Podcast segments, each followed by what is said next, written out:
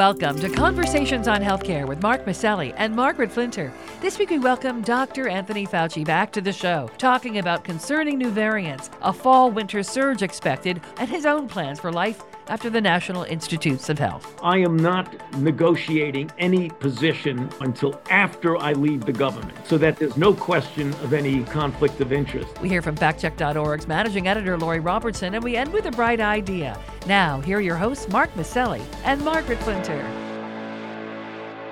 He's been called America's doctor, and after almost 40 years, he's stepping down as the top infectious disease advisor in the United States. His work has spanned from the AIDS epidemic to the COVID pandemic. And we, of course, are talking about Dr. Anthony Fauci. And as you've heard, Dr. Fauci has decided to leave his post at the end of the year as director of the National Institute of Allergy and Infectious Diseases and as the chief medical advisor to President Biden.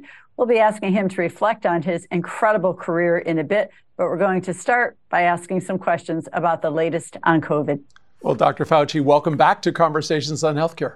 Thank you so much. It's good to be with you again. Yeah, and you know, we note this is your fifth appearance uh, with us since the pandemic began. And as you may know, uh, our listeners are from federally qualified health centers, free clinics, safety net hospitals all across the country. And so appreciate the opportunity to hear from you. And we know one of the things that you, I think, reminded us early on in, in our conversations was that the uh, coronavirus mutates. And uh, we know you're closely tracking the wide range of what are called Omicron variants or sublineages including BQ1 and BQ1.1 and even XBB. That's an alphabet soup. Uh, yet the current 21 day moving average of new deaths seems to have decreased significantly compared with the previous average. Can you tell us where we are at this point? Well, we're really at a point that may be a uh, crossroads here because we're entering, as we all know, into the much cooler uh, weeks and months of the late fall and early winter. The numbers are down. Clearly, the number of cases per day, even though the actual numbers are very likely an undercount, but nonetheless, the trend is down.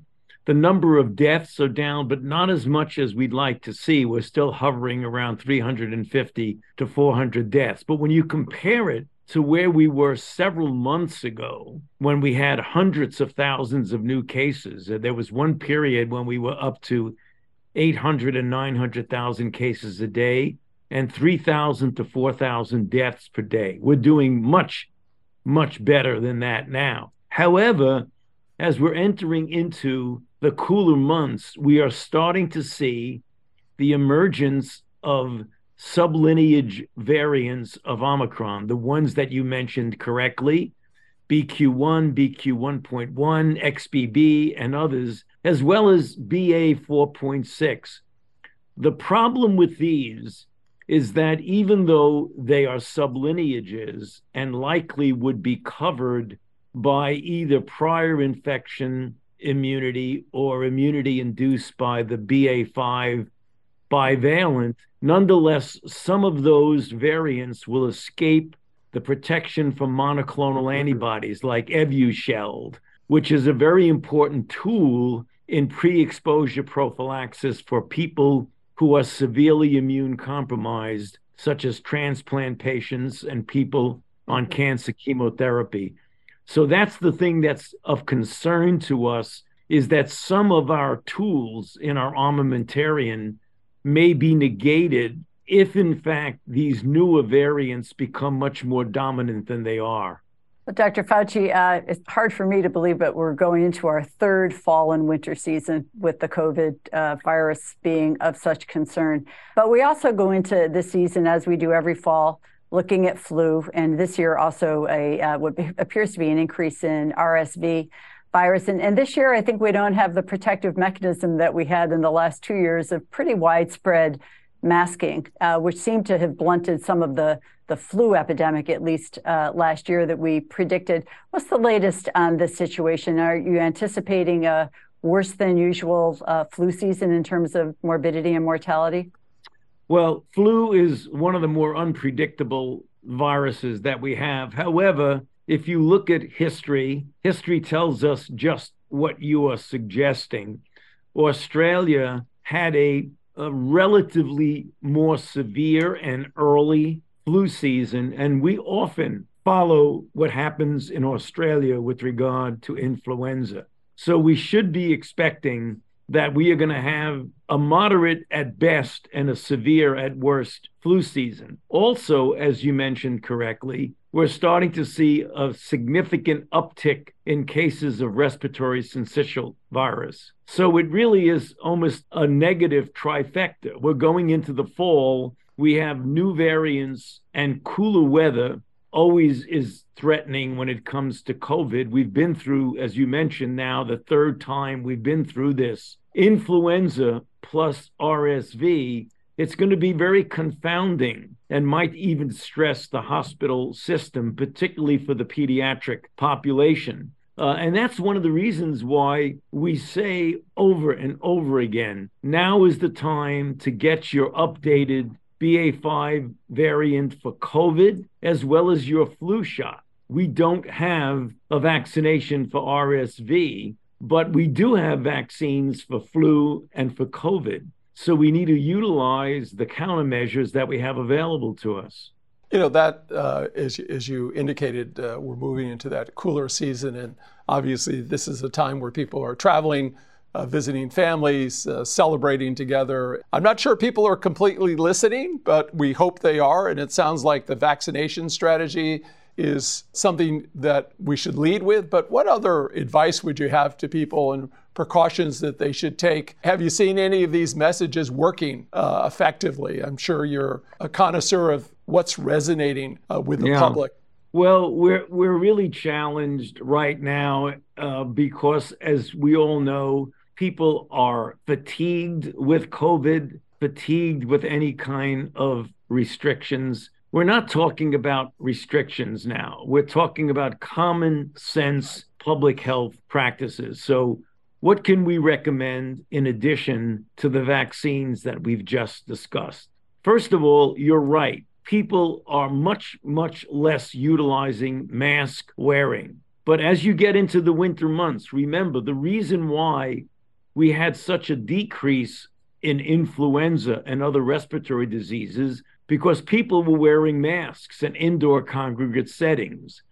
Even though COVID is at a lower level than it was like a year ago, nonetheless, particularly if you are a vulnerable person yourself, elderly or an underlying condition, or you have in your own household people that you really don't want to bring infection home to them, then you should consider when you are in an indoor congregate setting wearing a mask. I'm not talking about mandating anything mm-hmm. because once you say that, it's radioactive for people.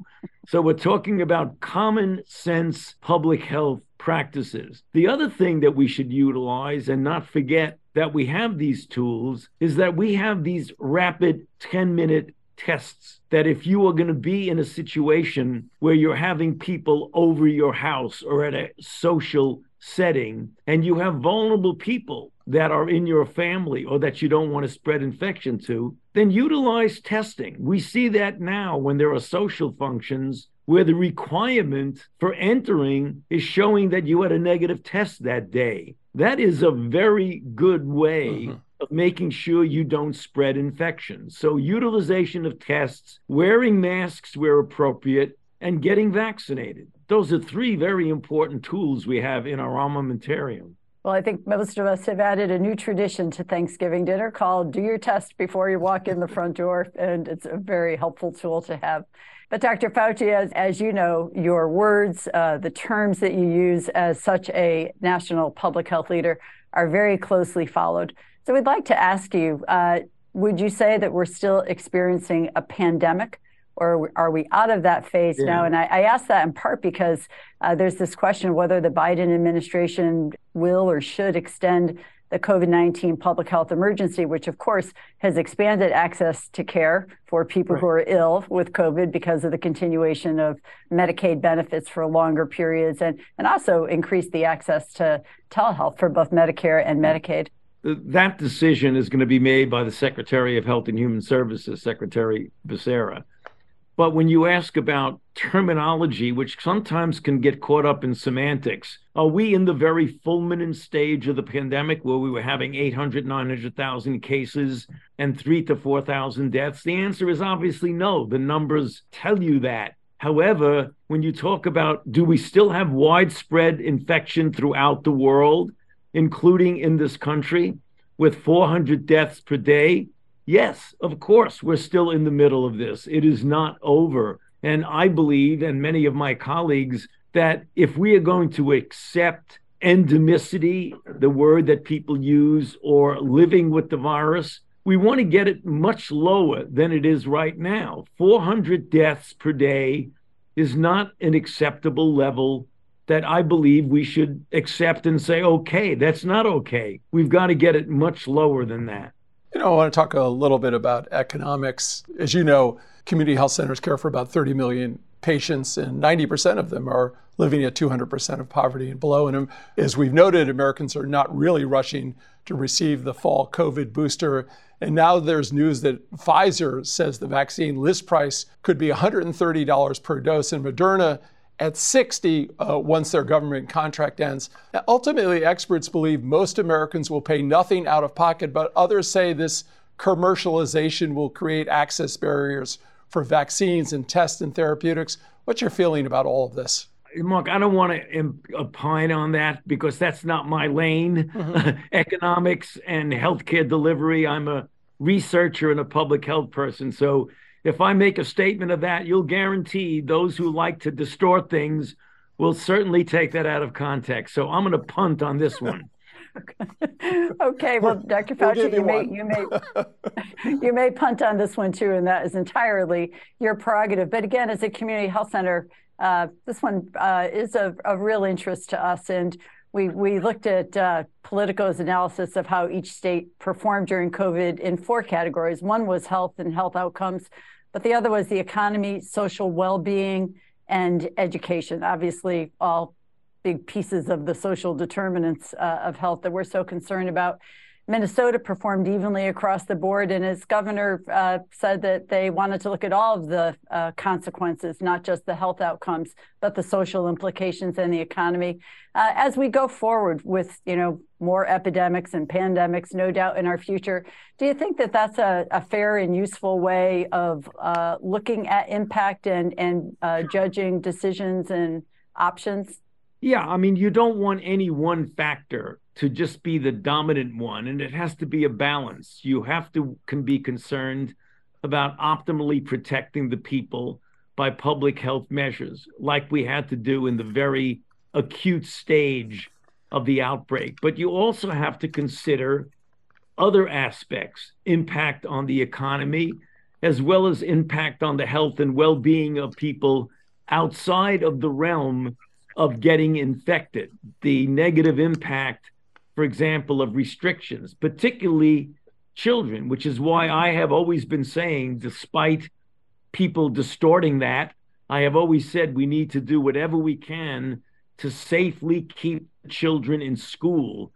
And you do that by making sure they're surrounded by people who are vaccinated, that you have good ventilation, that you have other things that can safeguard the health of children while keeping them in school because we know of the negative consequences of for prolonged periods of time keeping children out of school. Well, I'm going to move my uh, question back to a new lane about the public health sector and your service with the federal government over the decades has coincided with deadly viruses that have taken really an incredible toll on our country uh, and the world HIV, Ebola, and now COVID. Uh, how can we in public health get more ahead of these threats and what kind of additional support does the public health sector need? Are we ready for the next pandemic that is probably around the corner? Well, you know, Mark, what I what I do, and I believe it it can clarify in some people, there are separate buckets, as it were, of preparation for pandemic and response to pandemic. One is the purely scientific and the other is the public health, including public health infrastructure. Historically, if you look at what the success story of COVID was, It was the investment made in biomedical research to prepare us to be able to respond in absolutely unprecedented record time in the development of a vaccine. That was the scientific preparedness and response because of investments in biomedical research. We have not done as well in public health, mm-hmm. mainly because we've allowed our public health infrastructure, particularly at the local level, to essentially attenuate over years, probably as a result of being a victim of our own success in the prevention of childhood diseases with vaccinations and antibiotics and antivirals, so that the infrastructure that is at the core of a good public health response needs to be built up substantially over the next few years if we really want to respond from a public health standpoint adequately to the next inevitable outbreak, whenever that might be. Dr. Fauci, uh, among your many uh, and legendary contributions, I think that your service to the country as a mentor and somebody who has, I think, been developing leaders who will serve us for decades to come are among your most prominent. Uh, you've served seven presidents. Uh, you've uh, had this incredibly long tenure as a federal scientist. What's your biggest lesson to share in terms of leadership uh, that you've passed on to your mentees? Well, you know, leadership, there are many aspects of leadership. The, the, the ones that I tend to pass on to the people that I had the privilege of training is one, maintain your highest level of integrity and principles, lead by example. And that's the point. I mean, a leader that leads from behind is not a leader. By definition, it would be an oxymoron. what you have to do is lead by showing that you are willing, able, capable of doing the things you're asking people to do. Be crystal clear in what your mandate is. One of the the failings of some leaders is that those who they are supposedly leading are not really quite sure where the leader is taking them. You've got to be very, very clear. This is our goal, and this is how we get there. Get good people and let them loose. Don't micromanage, but make sure the direction is clear so that everybody is pulling in the same direction. Well, you're at this uh, inflection point in, in, your career, and uh, you, have been careful not to call your departure retirement. Uh, I'm wondering if there's anything more you can share about what you'll do next. I, I noted that you are, are, also somebody who studies history and appreciates it. You talked a little bit about what was just recently happening in Australia. But I think a lot of people are wondering whether or not we're going to see some writing uh, as you take in the next step uh, in your career. What, what can you share with us about uh, the next chapter? Well, I can't because I don't know what my base will be, where I will be. I mean, I will be in Washington, D.C. Everybody, that's for sure. that I can tell you for sure that I will be in Washington, D.C. Um, because I want to be very strict and and go according to the ethical rules. I am not negotiating any position right now until after I leave the government, mm-hmm. so that there's no question of any conflict of interest. But I can tell you broadly, and you were hinting at it, Mark, is that I want to utilize the 54 years of experience I have at the NIH, 38 of which is the, as director, and my experience with seven presidents to use that by writing, by lecturing, by getting involved in advisory capacity to inspire particularly the younger generation, uh-huh. to get involved in science and medicine, public health, and particularly to seriously consider public service. I will do that, perhaps writing a memoir. I can't say for sure, but that's one thing that I might do because people might be interested, particularly the younger people, uh-huh. of what the um, the, the, the different milestones in a person's career. Because I know when I was a very young investigator, I would look to people who've accomplished a certain amount and want to know what the story behind how they got there as a guiding post for younger people. So I think there'll be plenty of of opportunity for me to do that, and I look forward to it. Wonderful. Well, Dr. Fauci, uh, our familiarity with you, if not your familiar, familiarity with us, goes back a long time uh, and to the early days of the HIV uh, epidemic. And you've been uh, just so incredibly uh, effective and powerful in helping to move uh, move us closer Uh, to the end of the HIV epidemic. But I know you had a long time goal uh, of uh, seeing us have an HIV vaccine. What does the future look like on that front? Well, it's very clear that it is a very formidable scientific challenge for reasons that HIV is so different fundamentally from any other virus we've had to deal with because of its ability to integrate itself into the genome of a cell. And once you get that initial infection, which other vaccines can essentially eliminate, so that you don't get disease. That's not the case with HIV.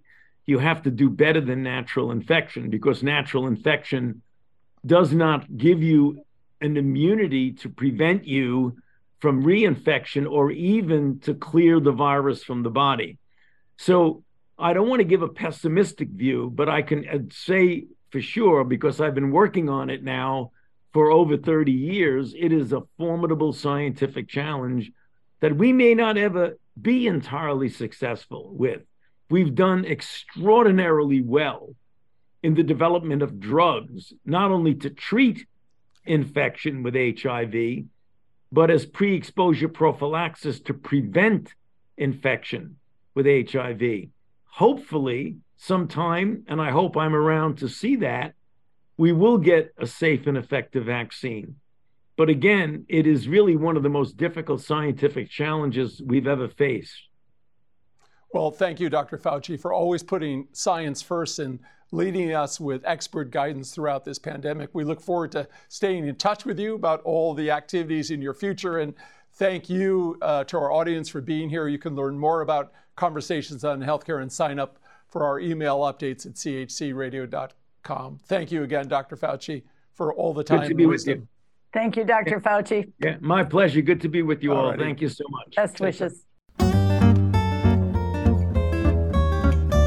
Conversations on Healthcare, we want our audience to be truly in the know when it comes to the facts about healthcare reform and policy. Lori Robertson is an award winning journalist and managing editor of FactCheck.org, a nonpartisan, nonprofit consumer advocate for voters that aim to reduce the level of deception in U.S. politics. Lori, what have you got for us this week? Vaccination requirements for children attending school are set by state or local officials, not the Centers for Disease Control and Prevention or the federal government. But several social media posts claimed otherwise days before a CDC vaccine advisory committee meeting in October.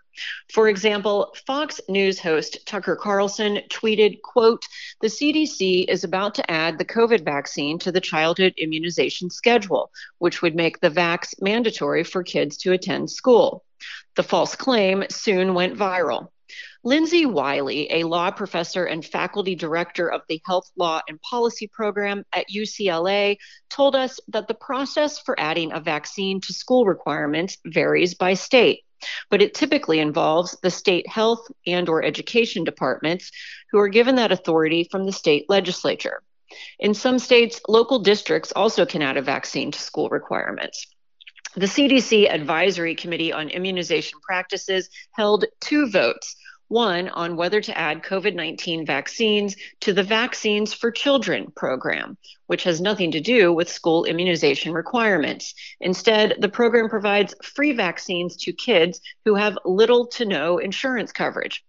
The other vote was on whether to add COVID 19 vaccines to the CDC's childhood immunization schedule. That schedule doesn't require states to do anything.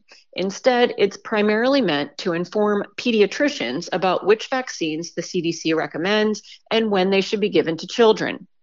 Ohio Department of Health Director Bruce Vanderhoff told us that the CDC adding the COVID 19 vaccine to its schedule, quote, does not mandate this vaccine for school children. Instead, he said in a statement, quote, Ohio law determines required vaccines for school attendance. Similarly, a spokeswoman for the Vermont Department of Health told us that under Vermont law, a state convened advisory committee considers the CDC's recommendations, quote, but is not bound by them. In fact, neither of those states requires several of the vaccinations listed on the CDC childhood vaccination schedule, including HPV vaccine and the annual flu shot. Wiley told us that the CDC schedule can have a lot of influence on state decisions. And in some states, a vaccine must be on the CDC's list in order to be considered for school entry requirements. But the decision is still up to the states. The CDC's advisory committee did vote unanimously to add information on the COVID 19 vaccines to the CDC childhood schedule. And that's my fact check for this week. I'm Lori Robertson, managing editor of factcheck.org. Factcheck.org is committed to factual accuracy from the country's major political players and is a project of the Annenberg Public Policy Center at the University of Pennsylvania. If you have a fact that you'd like checked, email us at chcradio.com. We'll have factcheck.org's Lori Robertson check it out for you here on Conversations on Healthcare. Each week, Conversations highlights a bright idea about how to make wellness a part of our communities and everyday lives. Access to mental health care remains one of the great unmet health needs around the world, but the problem is particularly acute in sub Saharan Africa. In Nigeria, for example, there's roughly one psychiatrist for every 5 million residents. Yale School of Medicine psychiatry professor Thaddeus Iheanacho, a Nigerian native, says there are many reasons. Only 1% of the nation's health budget is actually dedicated to mental health services, but also there's a deep cultural stigma against acknowledging mental health disorders in many African countries. He and his team at Yale developed the Happiness Project. It stands for Health Action for Psychiatric Problems in Nigeria, including epilepsy and substances. It's a research initiative aimed at increasing access to mental health services by leveraging the power of local primary care clinicians and community health workers who are already providing care in trusted community settings. So, our goal is really to train primary care people to treat mental health in communities. So, the primary thing we're doing is train men, community health workers, primary health care doctors, and primary health care nurses to address mental health issues in the community in primary care centers. Dr. Iheanacho says their second goal was to provide a digital and telehealth component, allowing the primary care clinicians, nurses, and patients to gain access to specialists when needed for more pressing diagnoses. The second goal is to utilize telemedicine, mobile technology, and telemedicine to connect these primary care centers to specialists, both in Nigeria and this eliminates a significant barrier for patients in need a four to six hour journey by road just to see a mental health specialist. That is an impossible trip for most in the region. The Happiness Project has also launched a public awareness campaign to help destigmatize mental health care. The Happiness Project, leveraging the power of the existing primary care infrastructure, empowering doctors, nurses, community health workers, and patients with the proper training, tools, and support to access these necessary interventions, eliminating the challenges of travel and distance and lack of clinicians, all to help address a long unmet health need. Now that's a bright idea. I'm Mark Masselli. And I'm Margaret Flinter. Peace and health. Conversations on Healthcare is recorded in the Knowledge and Technology Center studios in Middletown, Connecticut, and is brought to you by the Community Health Center, now celebrating 50 years of providing quality care to the underserved, where healthcare is a right, not a privilege. CHC1.com and CHCRadio.com.